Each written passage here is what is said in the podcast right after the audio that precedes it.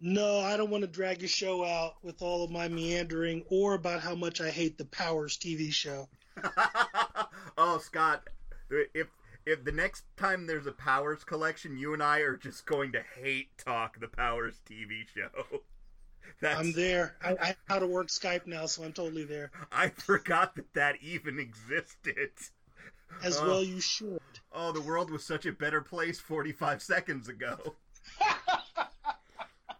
I'm so sorry. it, it's not your fault, Scott. It's not your fault. It's the PlayStation Network. That's the first sign right there that there's a problem. Yeah, when FX won't even air your show. Our high quality standards mean that we can only have a football fantasy series called The League, but we can't do your superhero show. Yeah, no, you're going to need 30 minutes for me to talk about power, so we'll catch that on the flood. Sounds good. Welcome to X-Men.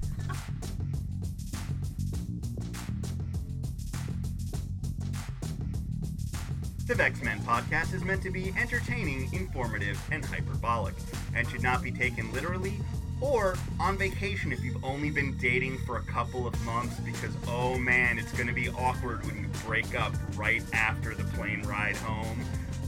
Or before, that's even worse. When you got to sit on the plane next to someone that doesn't love you anymore. Just separate vacations until you've been together for like at least a year.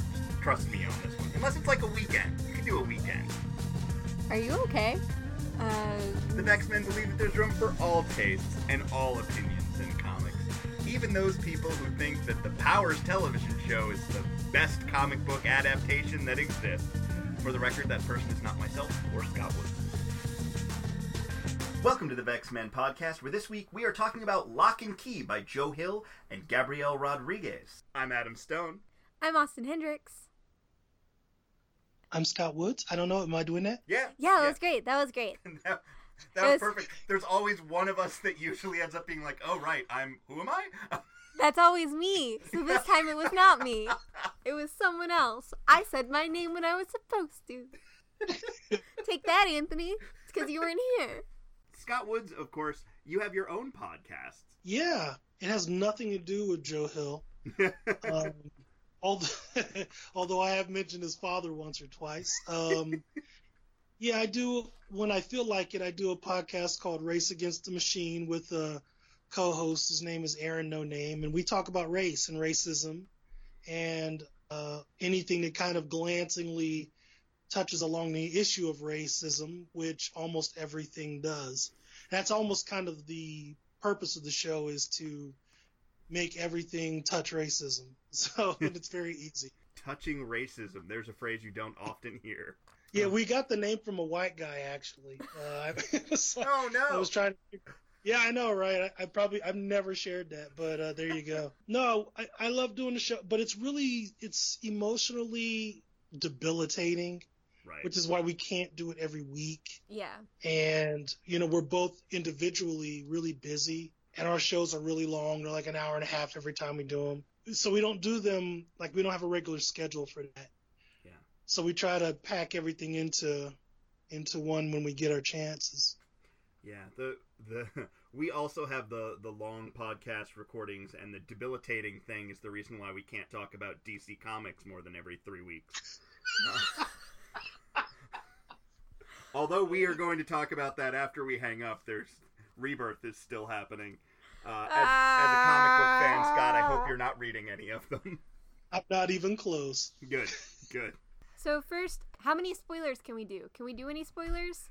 I, I think we can do some spoilers. Like my my thing is, I, I'm not planning on giving away anything that happens in volume six. Okay. Or really talk too much about like the plot stuff.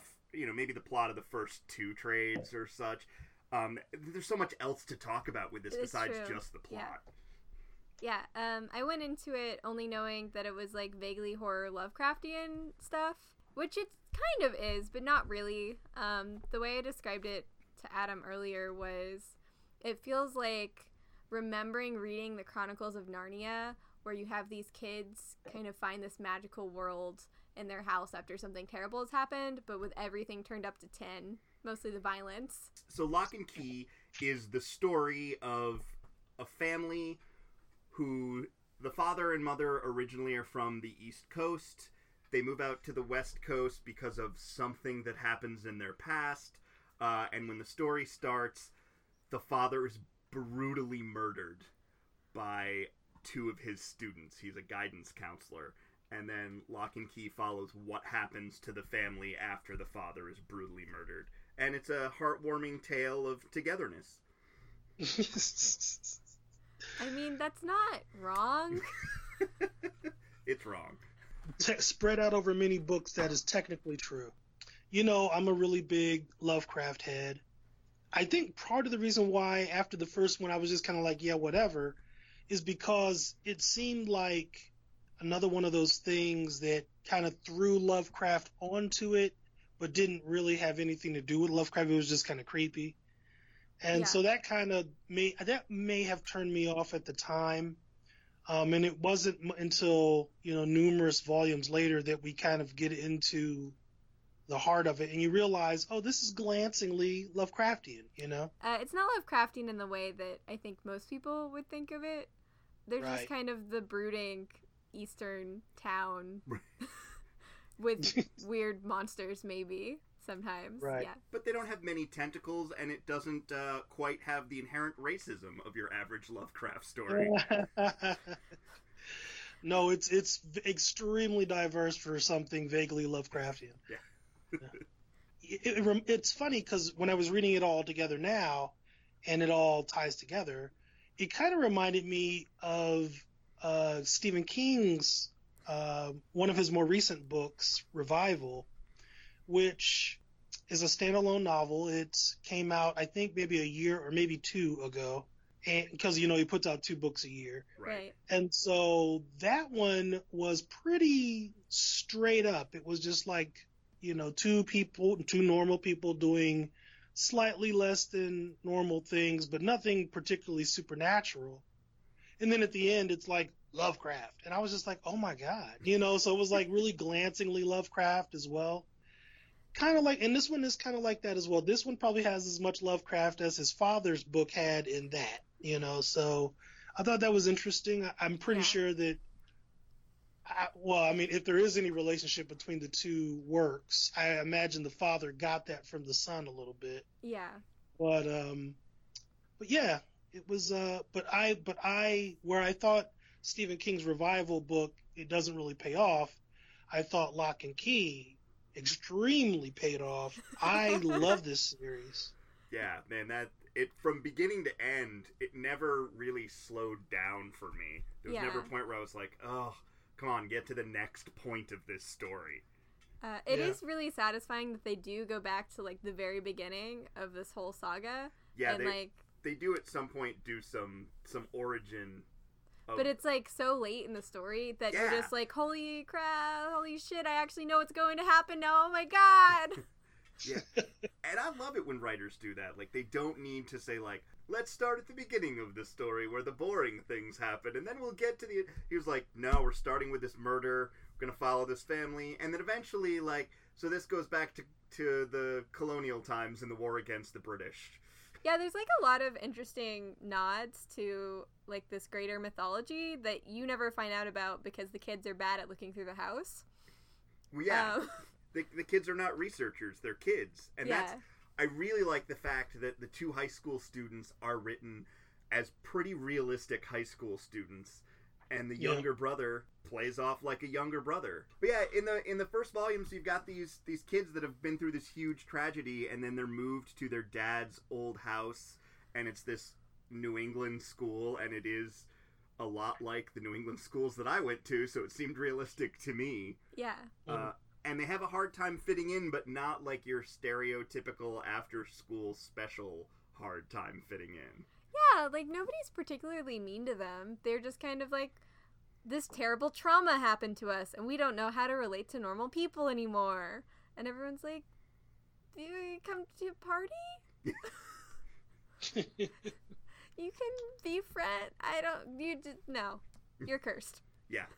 Oh, they are cursed. And they sort of they get to the magic pretty much right away too. uh, yeah, They introduce the magic through the well lady. Yeah.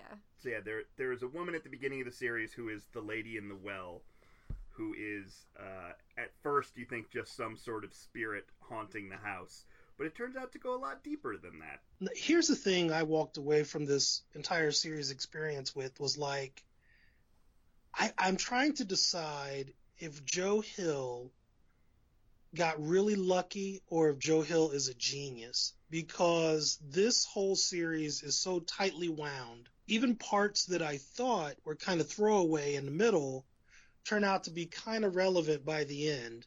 Yeah. He, you know, he really strings all of his threads back together real nice and tight. And I mean, I was just really floored by how by the, you know, by the last volume that I was just like, oh my God, everything kind of came back or things were Yeah. resolved or, or, or, but it was all really, I mean, it's just a really tight series. And even when I thought it was just going way left, it, it still kind of came back to whatever the central, I don't want to, obviously I don't want to spoil what the central conceit of the story is, but, but it, it all comes back, you know, even when he takes like the, you know, the, the Calvin and Hobbes left turn, you know, and I'm just like, okay, you know, no, it all works. I mean, Yeah. I was just really, I was amazed by, I mean, either that or his editor is incredible. Joe Hill definitely has an eye for detail, and maybe some of this was Gabriel Rodriguez too. But like just flipping through, like even the art, there's so many small things.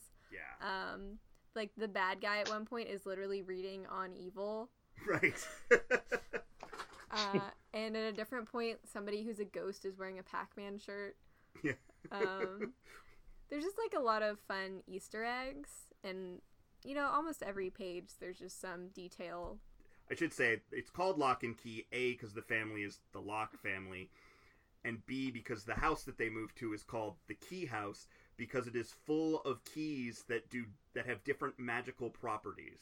which is something that I was concerned about. There was a point at which I was concerned about the keys, like probably about halfway through, and I think it's either volume three or four. I think it might be four, where the keys just start coming at a pretty fast pace, Yeah. and it started it started getting real dial H for hero, you know, and I Yep. was just like, oh my god, what are you doing? And um, but but they they pull the nose of the plane up pretty well. Yeah, yeah. It's for it's when they're they're going through like all those battles in one month. I yeah, think. yeah, yeah. yeah, and it's just like every day they find a new key. Yeah. And it's like this one gives you wings.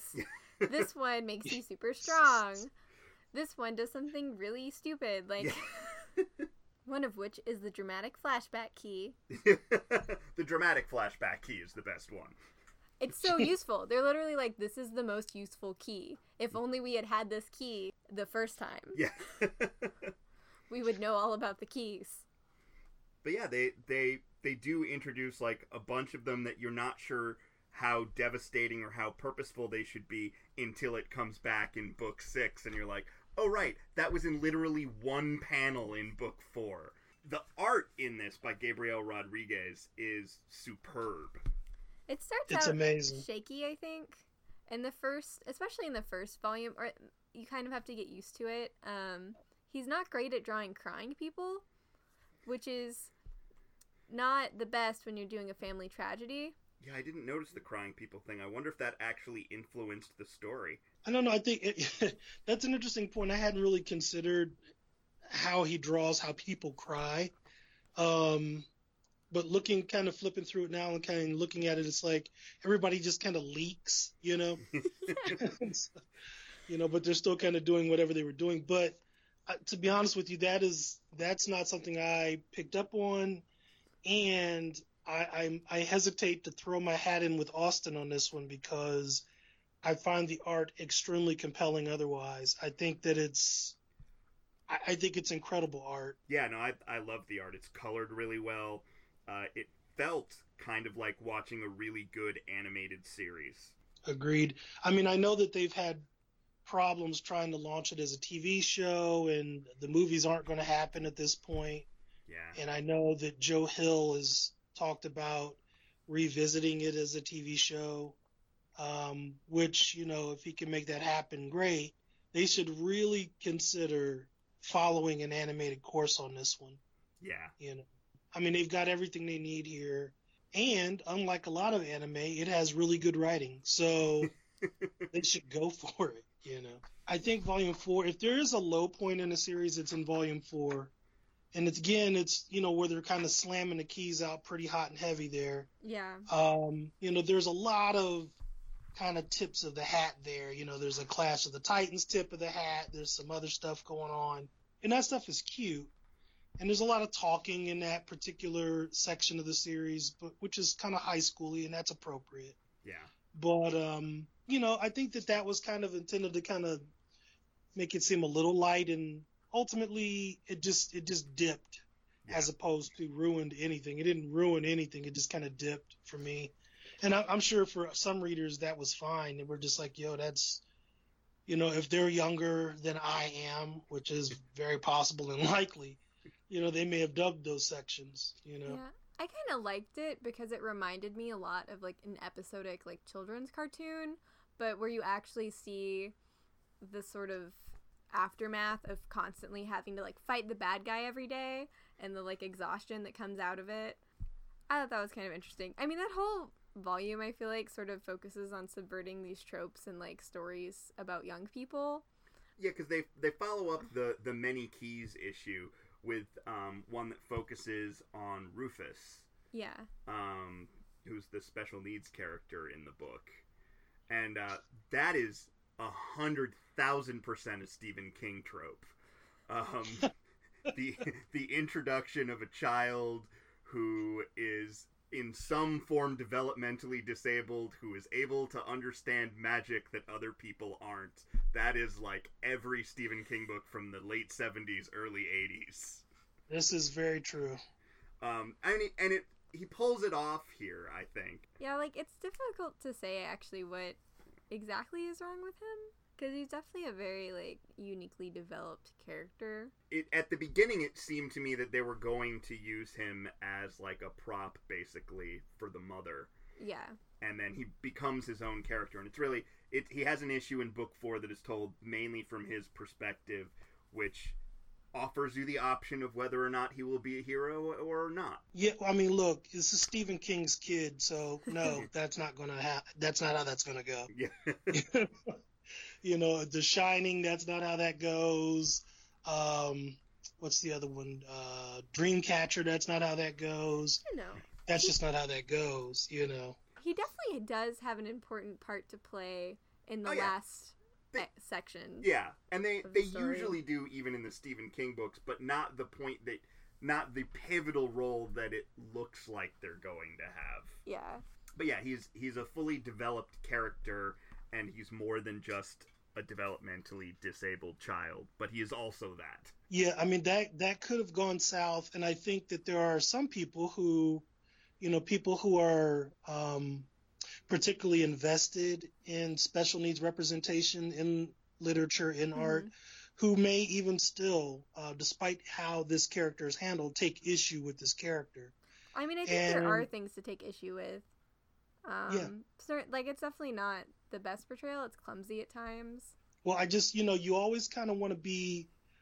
I, I don't want to tell a writer how to do their job, of course, but you know, in this day and age, if nothing else, you always kind of want to be mindful of, you know, am I treating this character magically? Am I, you know, Yeah. is there something inherently? Am I suggesting that there is something inherently magical about being uh, that way? And personally, I didn't feel like Joe Hill did a disservice here because um, this this I mean if his father had done this this would have been a really gross misrepresentation.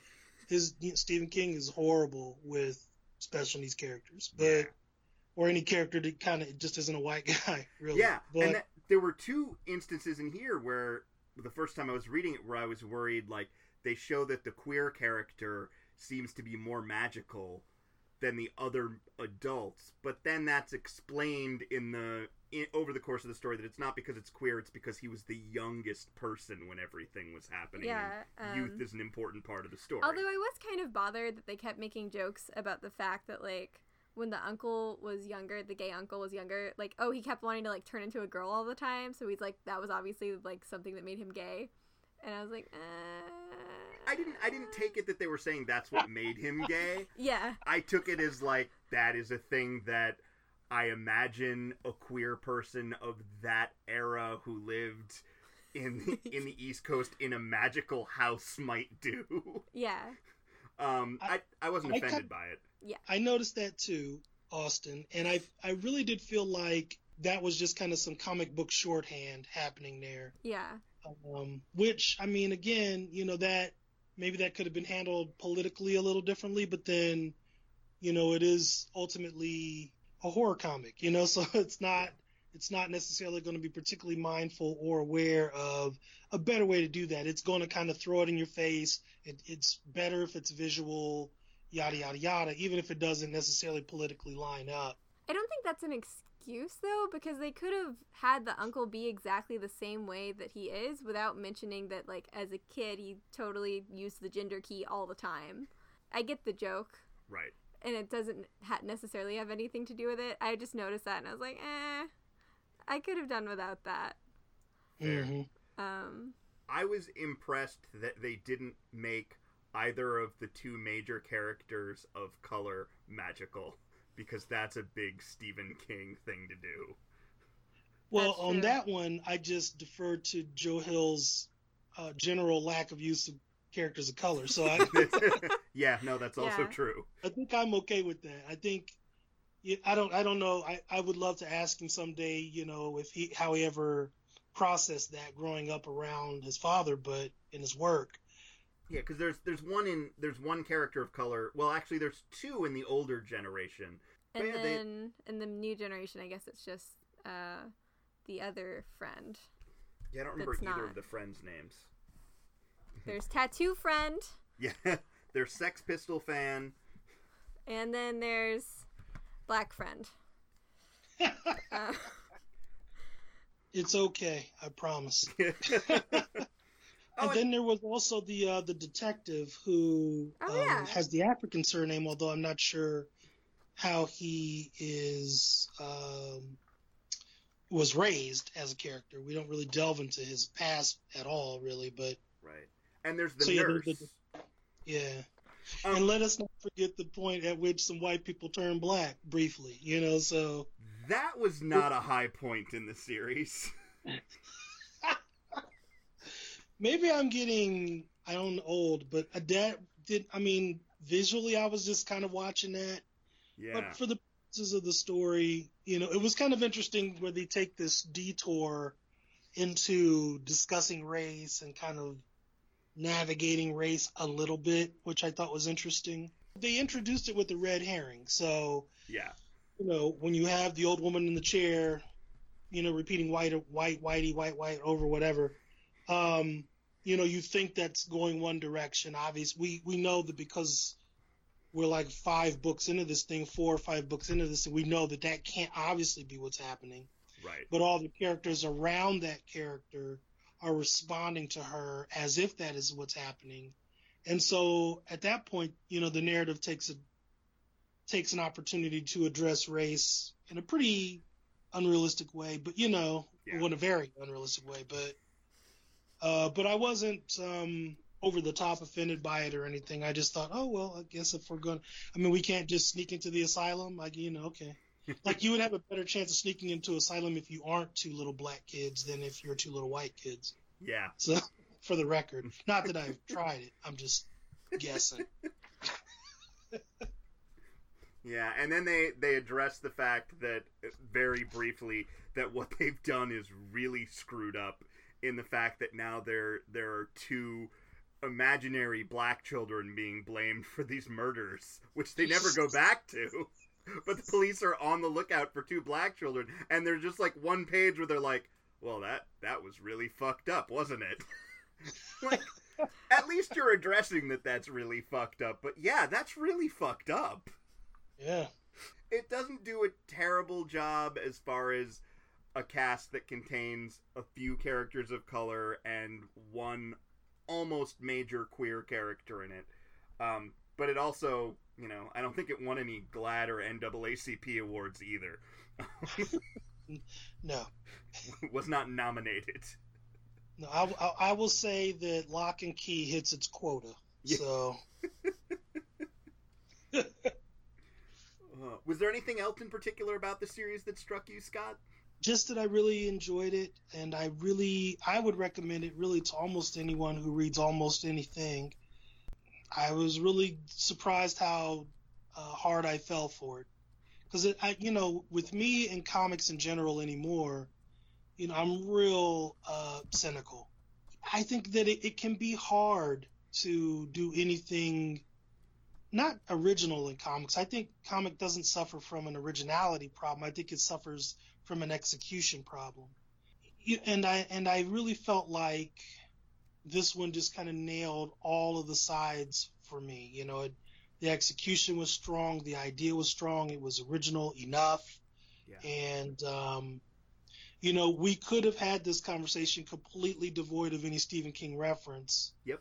Uh, I think Joe Hill's work in this instance clearly stands on its own. Yeah, this is definitely nothing that I would have ever associated with Stephen King. Right. Um, except for the one very obvious Carrie reference and Yeah. yes. Yeah, yeah, yeah. But um I think it um, only comes up because if you're going to do literary comparisons in horror, um, there's like three horror writers that I can think of that do similar things with like specifically the characters with developmental disabilities, and it's very specifically Joe Hill. But just in this series, I I don't remember any other characters in his other works that are developmentally disabled. But then it's Stephen yeah. King, and then it's Dean Koontz. I forgot about Dean Koontz. The world, if they're lucky, has forgotten about Dean Koontz. But they made an Odd Thomas movie. and, and an Odd Thomas manga. Odd Thomas manga? I don't know about this. It was bad. No. no, I I came across that too. That was really weak. Yeah, like I actually really liked the Odd Thomas books, and like the Odd Thomas manga just let me down. Oh. It was a uh-huh. low bar already. One thing I did want to talk about, and I think this is sort of a Joe Hill thing, is there's this weird undercurrent of sexual violence, mostly towards women, throughout so much of his books, and it's all through Locke and Key. Um, like when the father is murdered. Yeah. Um, the mother is also raped. Right. And they don't talk about that until much later in the series. Um, and there's also this whole thing with the bad guy and this woman that he's coercing into helping him that's very very rapey the yeah. whole time um well it's, it's interesting because technically the one of the keys that's in the book and i don't think this is too much of a spoiler because it's you get to it in the first volume is called the head key. And in it you can open up a person's head and remove memories or emotions or you can implant things in there. And that the existence of that key is fairly rapey. And the the ways in which it's used at other times it's just not explicitly rapey. But yeah. in the relationship between the character who was the lady in the well and another particular character it uh, because of their relationship it seems excessively rapey.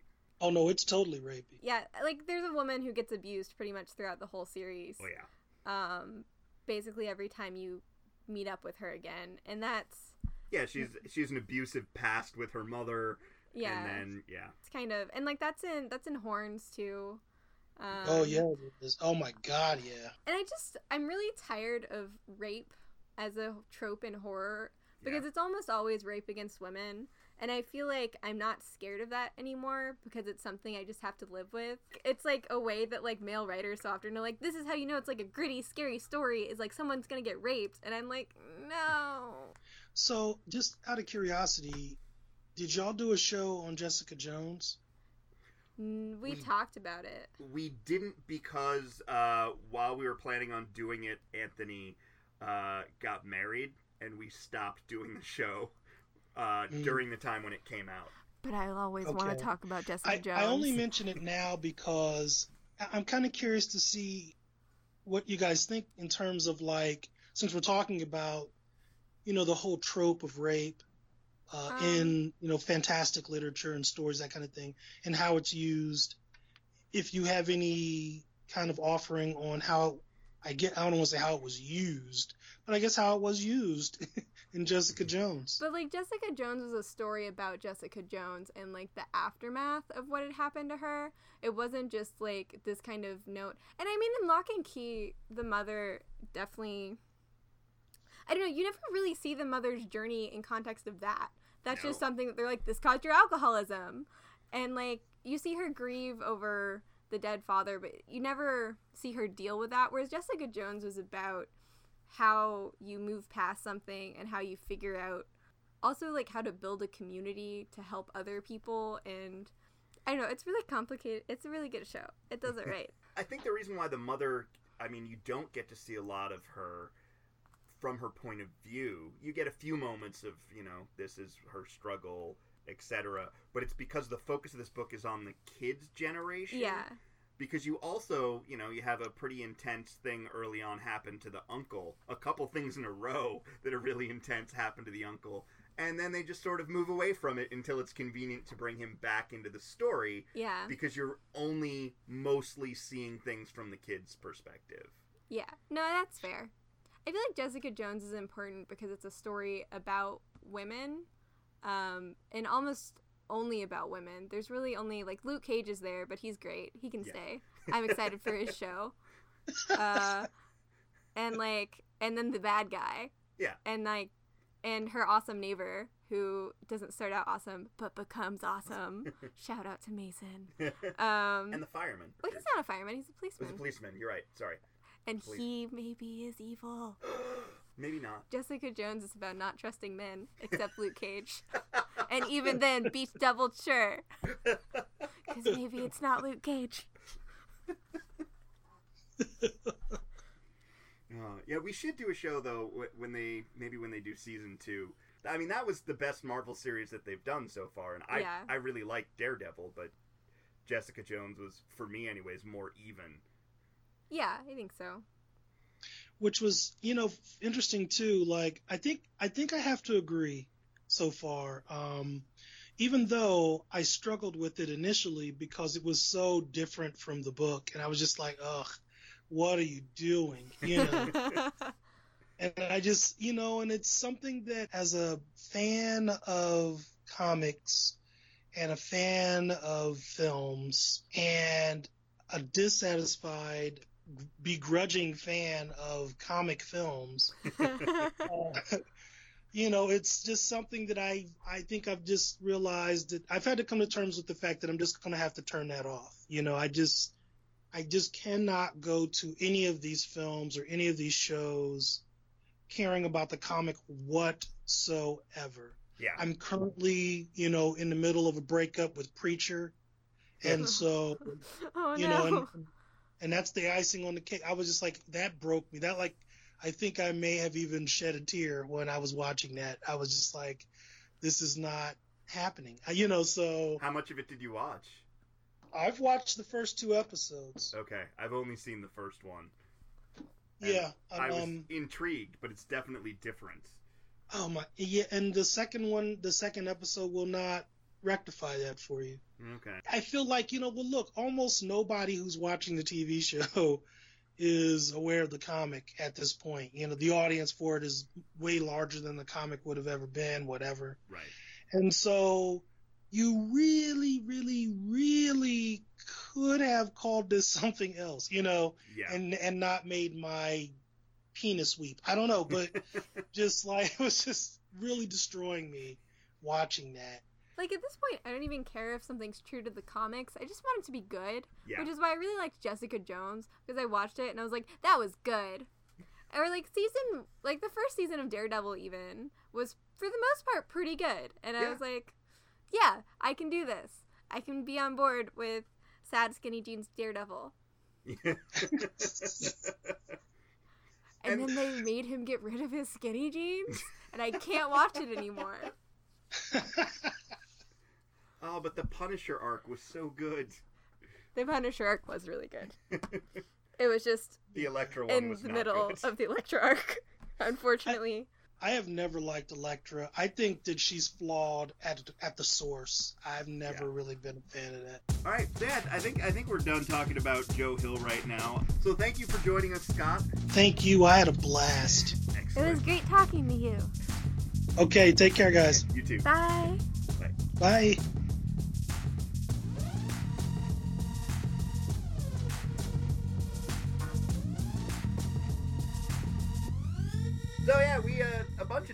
issues came out this week, and some of them actually contain plots and storylines, and and things happen Joe Hill has a new book. with Gabriel Rodriguez, who is also the artist on Locke and Key. Um, they're also from IDW, who's the company that put out Locke and Key. It's Tales from the Dark Side number one, which is based on the TV show Tales from the Dark Side, and it is in fact one of the scripts for the TV show for Tales from the Dark Side that never made it to air. Uh, and this first story that they're working on is called Sleepwalker. Much like Locke and Key, I enjoy the art a little bit. It's colored differently, and I preferred the colors on Locke and Key, but that's a high bar. I don't know. I kind of liked the more muted color tones for this one. Um, Ah, also, this is interesting. So, Joe Hill wrote the script, but the adaptation is by Michael Benedetto. It's a sci fi story. If you've ever seen the Tales from the Dark Side TV show or the movie, um, it was an anthology series about supernatural tales. And that's what this is. It's about a kid who works as a lifeguard who accidentally causes someone to die kind of. kind of. That person might have died anyways. Um, but he fell asleep while being a lifeguard and he feels guilty about it. And then sci-fi stuff happens, and it's it's an all right story. It's not super duper interesting to me. And also, while I love Gabriel Rodriguez's art, kind of there's one page right at the beginning, like it's page two and three, where it is unclear if even if you are someone who reads a lot of comics, exactly in which order you're supposed to read the panels. And it's not confusing and awful and badly designed or anything like that. It just it took a minute to be like, "Oh, that's how you're doing it." And it's the only page like that in the book, and I don't know why it's like that, honestly. It's the dream sequence Yeah. slash flashback. Yeah. But you there are better ways to have done it, I feel. I think it is going to start hinting at like sort of this greater dark side mythology because there's a character introduced really early on who's like, "I'm trying to help you," and then he immediately falls asleep because of the plot Right. MacGuffin of the week. Um, So Joe Hill and Gabriel Rodriguez also did the I mean Gabriel Rodriguez has done other things as has Joe Hill. Uh, Locke and Key is the best thing they've done. Um, there was a one shot called Kodiak about a bear that I remember enjoying when it came out. Also, Joe Hill and Jason Ciaramella co-wrote a series called The Cape, which was illustrated first by Zach Howard and then they did another mini series that was illustrated by Nelson Daniel, and that's about Vietnam. Uh, he also Joe Hill did another series with Jason Ciaramella called Thumbprint, which I have not I own. I haven't actually read yet. I I let someone borrow it for this podcast, and I don't think they read it either. but Wraith, Welcome to Christmasland, which was a a prelude, I guess, or prequel to Nosferatu, was phenomenal. Art by C.P. Wilson III. I have not read Nosferatu yet, but I loved Wraith, and it made me want to read it. Uh, and the only other thing really is uh, there's a book called Road Rage, no. Which uh, was by Joe Hill and Stephen King and Richard Matheson, who wrote the original movie Road Rage. And uh, this is a book for men, for men who like words like dick bag and like their Dick Wad. oh dick wad. actually. You're right. I apologize. It's got motorcycles and trucks. Yeah. Yeah, stuff. Uh, it's not terrible. The art in it is is really interesting. Um, at the beginning, I just flipped to the back and I was like, "That looks terrible." Uh, I think there were two issues, and that this collects both of them. Yeah. So the the first issue was written by Joe Hill and Stephen King, adapted by Chris Ryall, and art by Nelson Daniel, who also did the second version of the Cape, um, and that's pretty good. Uh, Duel by Richard Matheson with art by Rafa Garres. However, I do not like the art on this. It's it looks It's wet. messy. Yeah, it's wet and brown and yellow and just Sometimes the style works, but I think yeah. not in this case. No. I was not on board. It was like we're trying to be even grittier than this gritty story about dudes driving stuff. Get out of the way, you son of a bitch. Yeah, it's just I'm I'm not the person that this is for even though I do really like Joe Hill and Stephen King. It's still Rebirth at DC. And oh, Titans. Oh, Rebirth yeah. Titans is where I think we should start yes. because it's Wally West is not remembered by anyone again. Wow, I, I don't remember that from such stories as Flash Rebirth or Rebirth. Uh, this time it's Flash Rebirth, but with the cast of Teen Titans. But they're now the Titans because that happened at yeah, some they point, aged out of the T name. which makes sense, you know. But it's not as catchy now. No. Teen Titans definitely works much better than Titans. Titans sounds a little cocky. Yeah. Whereas like Teen Titans, you're like, oh, it's cute. I think no, I think that works with Nightwing's outfit though. they, they get into the cocky times. It's true. It's true. Um, but yeah, nothing happens in this issue other than uh, nobody remembers Wally West at the beginning, and at the end they do. There, you didn't have to spend three dollars on Titans Rebirth number one. Wally's like, guys, don't you remember when we sat on the Batmobile? Because Robin's dad is Batman? Yeah, there's a lot of like one page flashbacks where it's like, hey, we ate pizza together once. Yay. Other rebirth stuff that came out Batman number one rebirth and Superman number one rebirth, not to be confused with Batman rebirth number one or Superman rebirth number one. In which also nothing happened. Right. Well, I, I feel Things like things happen in these. Yeah, Things happen. Things have started to happen with these new. Right. It's really just the the if the DC comic you pick up has a giant blue banner that says Rebirth, don't waste your money, nothing happens. And yeah, if Rebirth is roughly the same size letters as DC, you're good. If it's much bigger, don't buy it. Um I'm not saying that you should definitely buy Batman number 1 or Superman number 1 because they're good. I'm saying they at least have events happen in them which are maybe worth two ninety nine if you're invested in those characters. Um, Superman is definitely the star of the two Yes. because it's more interesting and it's less stupid. Yep. Um, Batman was Batman was pretty bad this week. It's uh it's not a great start for Tom King, but he does do something that makes me want to read issue 2. Uh, but I will have incredibly low expectations for it. Yeah. Um, basically everything. The art is really nice, like classic feeling Batman art. Um, and then the things Batman is doing just gets incredibly like worse and worse, and eventually you've got like a rocket boosted chair Yeah. happening and some ridiculous plane shenanigans. Yeah. And then it ends on like a really interesting note, and you're like, where did that come from? That's a plot point I care about. Yeah, and that's so it's written by Tom King, who's a good writer. Uh, David Finch does the pencils on this, and David Finch is a great artist. Uh, Jordie Bellaire colored it, and as we've said, she can color pretty much anything, and I'm on board. Um, yeah, it's this was a, a not great Batman comic, but it has a plot point at the end that it could be, you know, at least more interesting than Bunny Ears Batman. Yeah. Um, Tom King is an ex CIA agent. I did not know that. The Superman story starts off very heavy handed for me.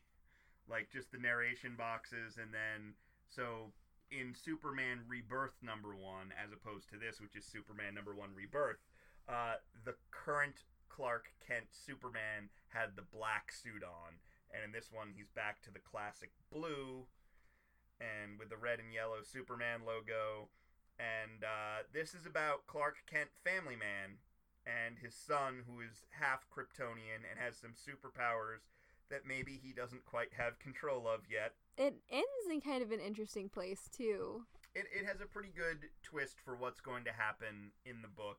So yeah, currently Peter J. Tomasi is the writer, along with Patrick Gleason, who's the co-writer and also the artist. There were some good notes to this book, but in the end, it was a Superman book, which isn't my my thing. Yeah, baby Superman has his traumatizing X Men superpowers moment. Yeah, And when you're like, I think I saw this in an X Men movie once, you probably did. because there's been no shortage of X Men movies. So they also this week released The Dark Knight Returns: The Last Crusade, which is a prequel to The Dark Knight Returns: The Master Race, and maybe takes place before The Dark Knight strikes again. I don't remember, uh, and I'm not going back and rereading them.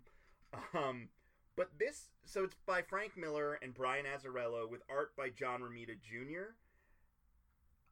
Apart from Brian Azzarello, this is nobody I'm excited about in any way, shape, or form. Uh, but this was actually pretty good. Yeah, I mean, this was better than any of the Dark Knight Returns Master Race issues so far, and not just because of the name. Yeah. No, I was definitely surprised at um, like the art's pretty good, and it doesn't feel like a Frank Miller book to me as much, Yeah.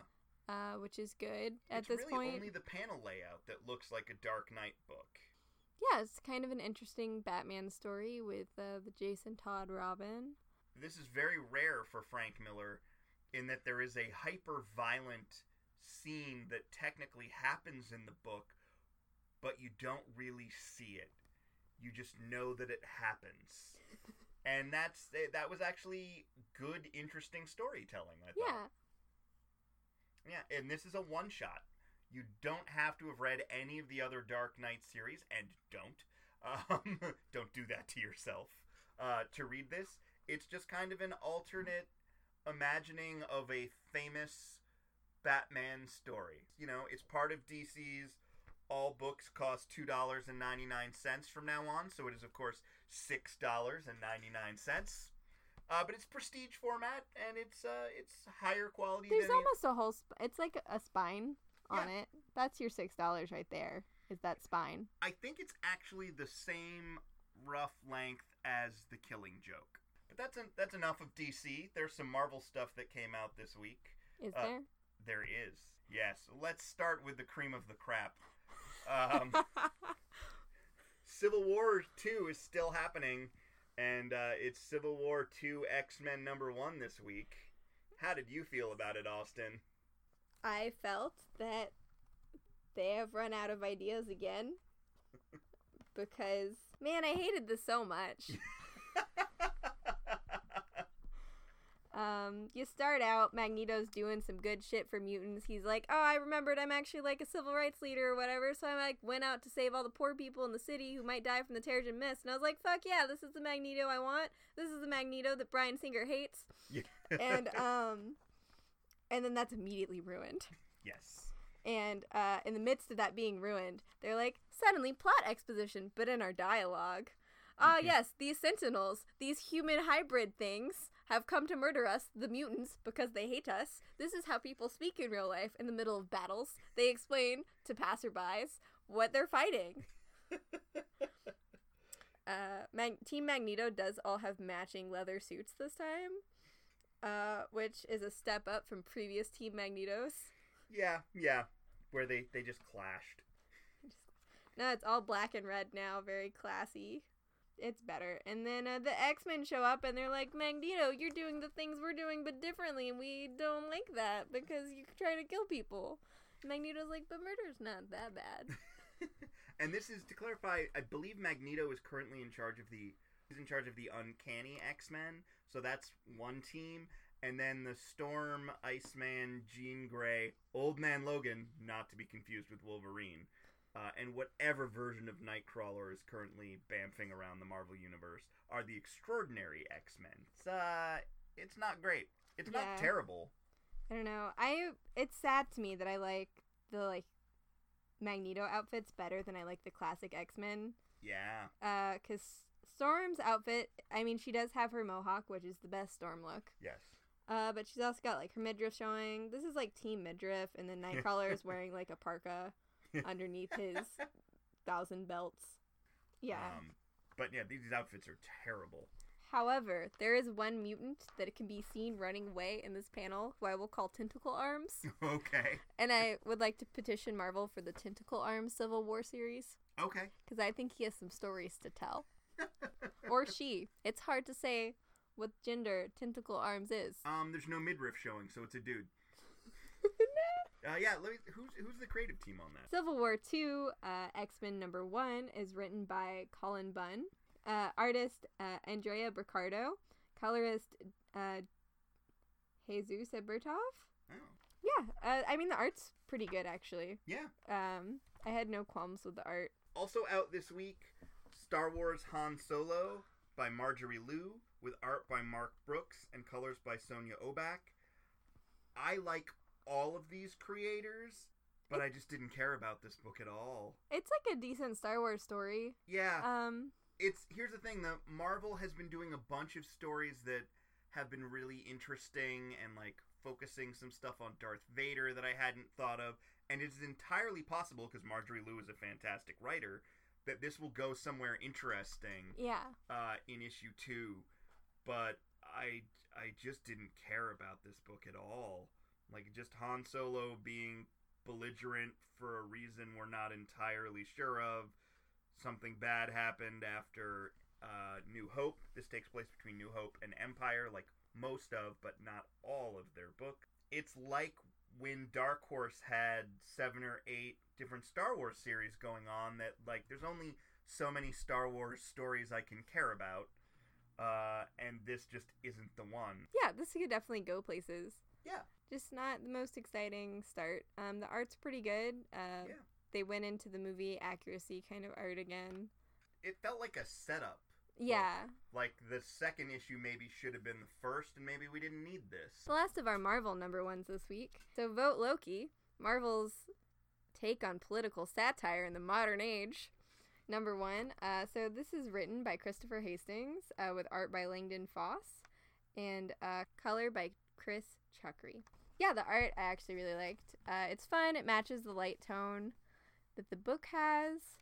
Um, this is a really weird book.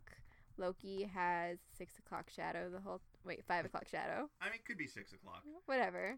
Like it's kind of a weird way to draw Loki where he just looks kind of scrubby Yeah. the whole time. Basically, Loki is running for president, and uh, there's this reporter lady who's like, "But you're terrible," and he's like, "Cool, I'm gonna run for president. Would you feel better if I ran for president as a woman?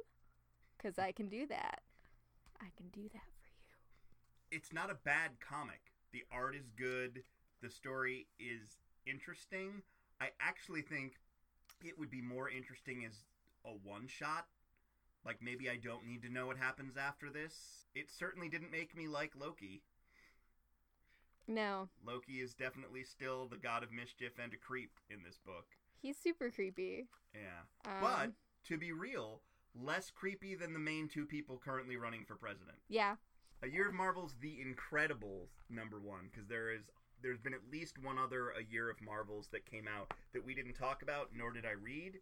Uh, and after reading this one, um, maybe I'm not going to go back and read the other one either. This appears to be an anthology series with different sets of writers and artists, and um, the first of these stories is about a reporter slash he's not really a reporter he's a designer who works i think for a newspaper uh, whose name is Jean Grey. Uh, no relation to the Phoenix, but everybody that he works with jokes about him being having the same name as the Phoenix. Um, and he's an everyday doof, and his life is difficult, and he doesn't like superheroes. And it's silly, and it's not bad. Uh, I actually really enjoy his interaction with a character called Demolition Man, no relation to the Sylvester Stallone movie, but whose costume is essentially. And when I saw it, I was like, why is that guy wearing a Daredevil slash Wolverine costume? That doesn't make any sense. But they point that out.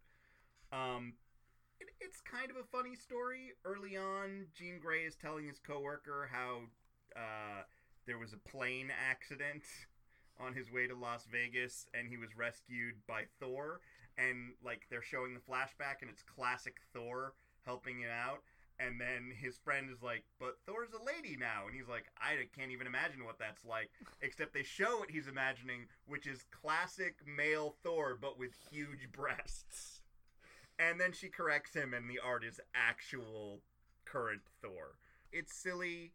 It's not necessary for anything. I don't think it's a part of, you know, the important post Secret Wars Marvel universe. I don't think we'll ever see that Jean Grey guy again, but I might be wrong. It's written and drawn by Yves Bigerel. Uh, the colorist is Andres Mossa, In the second story, we have the Laura Kinney Wolverine, who is the uh, formerly X23. formerly X23 and currently Wolverine, I guess. Yeah, I mean, it's not a bad story. I actually couldn't really read the first story because it was kind of really over the top. Yeah. Um, and I managed to read most of this one, but it's also kind of bad. Um, you do get to see She Hulk, and I always love She Hulk.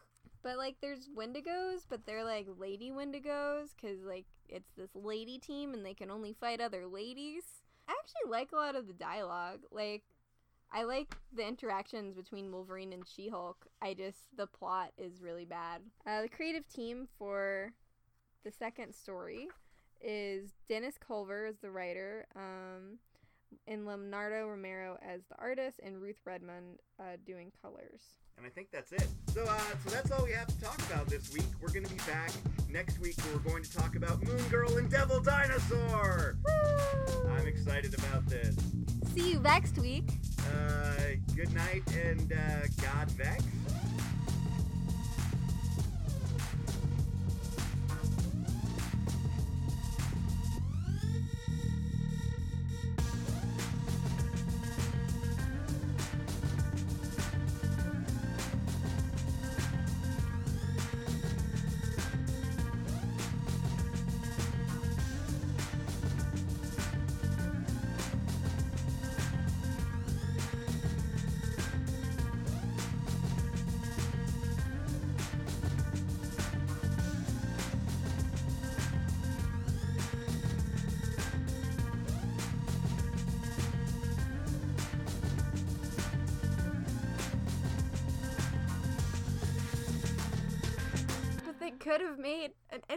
Interesting Elektra, and yet they failed again. The only time they succeeded was Jennifer Aniston. Wait, was that Jennifer, Jennifer Aniston? Lawrence.